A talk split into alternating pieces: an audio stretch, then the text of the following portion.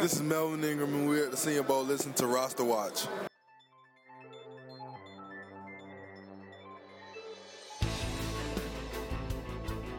This is Byron Lambert reporting live for RosterWatch.com here at the 2012 Senior Bowl. Looks like uh, tornado sirens going off here in Mobile, Alabama. Is probably not going to be any practice today here on day four, but we've got everything you need to know about everything that happened yesterday in day three practices for the North and South squads. Uh, first, we'll start talking about the players that really jumped out at us uh, after yesterday's practice. We want to start with a couple of wide receivers Marvin Jones from Cal and Marvin McNutt from Iowa. Both Marvins putting on display quite a bit of talent, uh, impressing the scouts and catching all the uh, bystanders' eye. Uh, Marvin McNutt seems to really have a propensity for making nice catches, being a hands catcher, uh, getting the ball, and getting upfield. Marvin Jones from Cal, he looks terrific. He can play all over the field. He's catching the ball, and he's definitely running after the catch. You can tell this guy has speed. We actually caught up with Marvin Jones after practice to discuss with him what his prospects were for the NFL. Uh, he tells us he's ready to play all positions. He has experience playing the X, Y, and Z from his college career. Uh, he does expect to post a 40 time in the high four fours, uh, potentially low four fives, and feels like he's ready to contribute right off the bat. This is great information uh, after seeing how well he's performed in practice. Definitely a guy you'll want to keep on your radar. Also, a very mature, very respectful young man.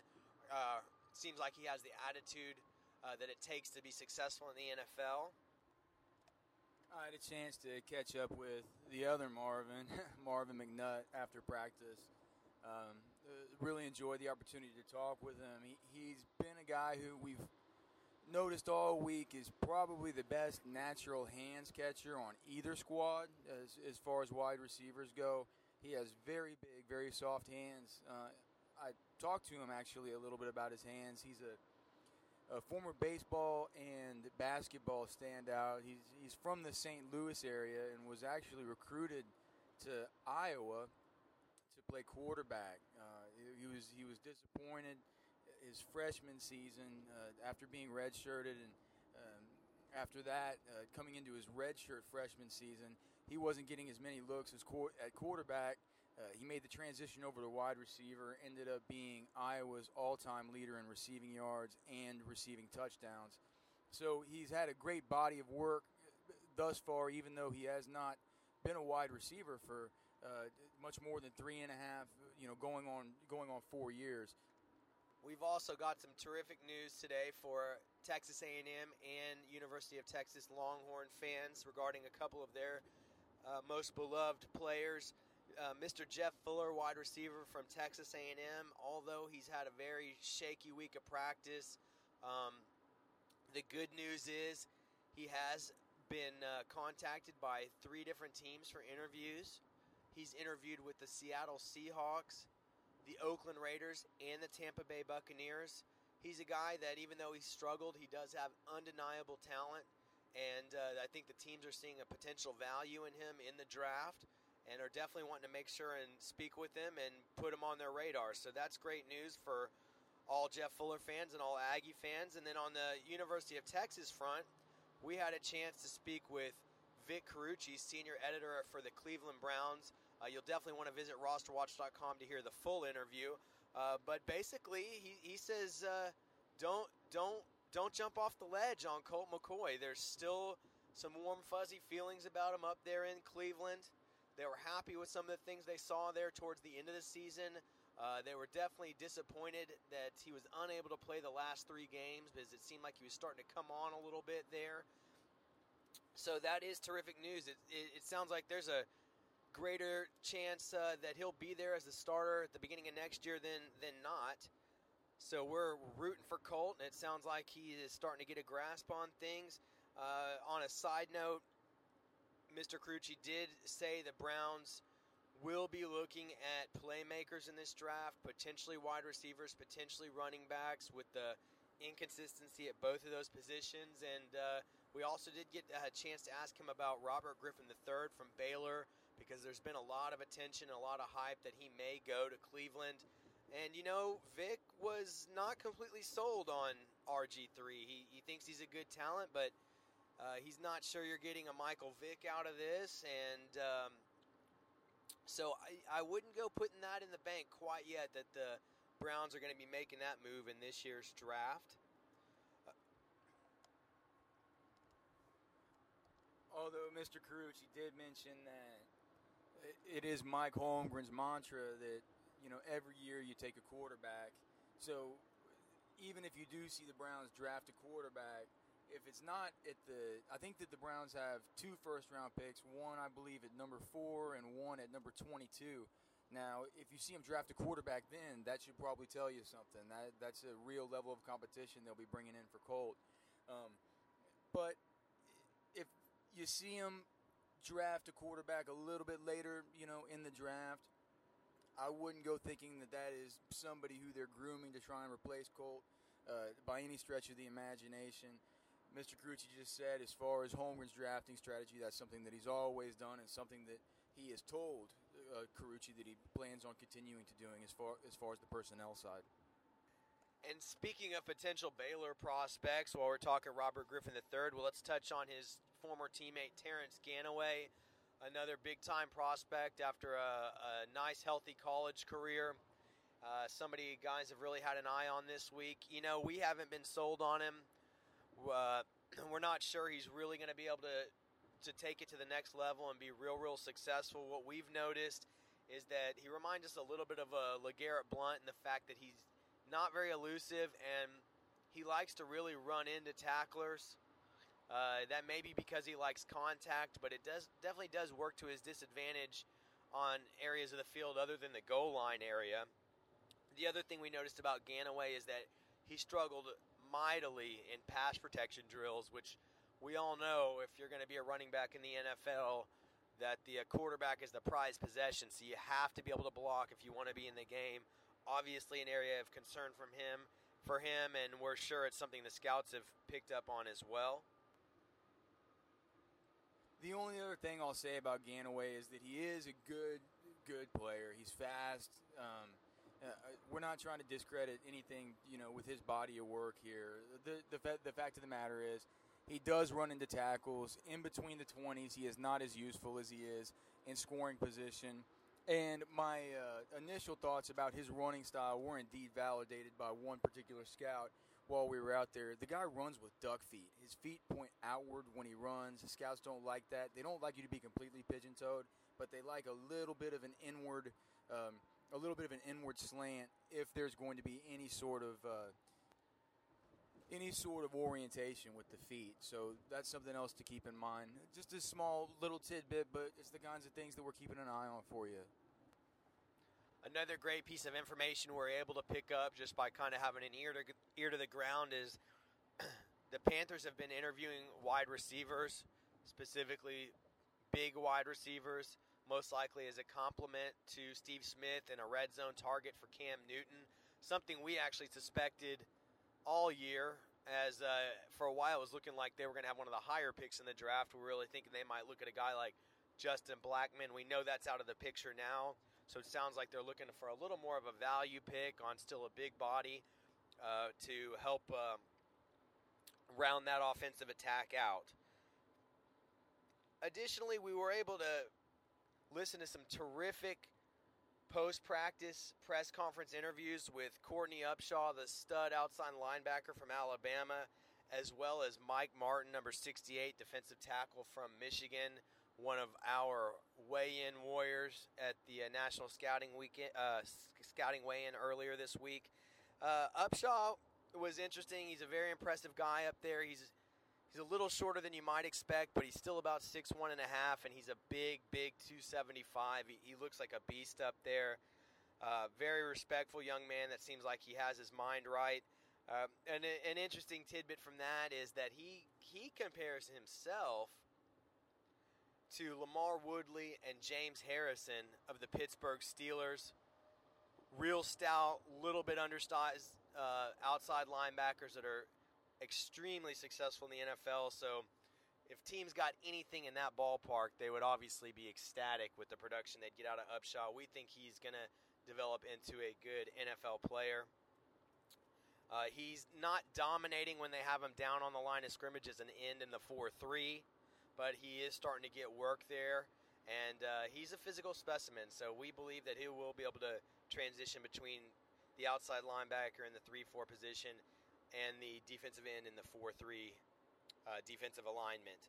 As for Mike Martin, one of my favorite players of the whole Senior Bowl, he continues to impress, hold his ground, penetrate, make plays. And I, I would say the most interesting tidbit from his press conference if you've never seen this guy, he's the size of a small bear and he's not fat. He's nothing but just pure strength, broad shoulders, huge base, and he's a former wrestler. And he is actually shooting for the record at the NFL Combine in the bench press. I believe that record's currently at 49. He says he's going to go until his arms can't go anymore, but he thinks he has a legitimate shot at breaking that record. Certainly, that'll be something that impresses scouts and NFL teams as you know strength is of utmost importance when you're uh, playing an anchor position like that on the defensive line. As far as the quarterbacks on day three, uh, man, Kellen Moore, it seems like just continues to hurt his draft stock we feel that just watching him out there, he's he's getting to the point where there there could be a legitimate discussion about him not even be draftable.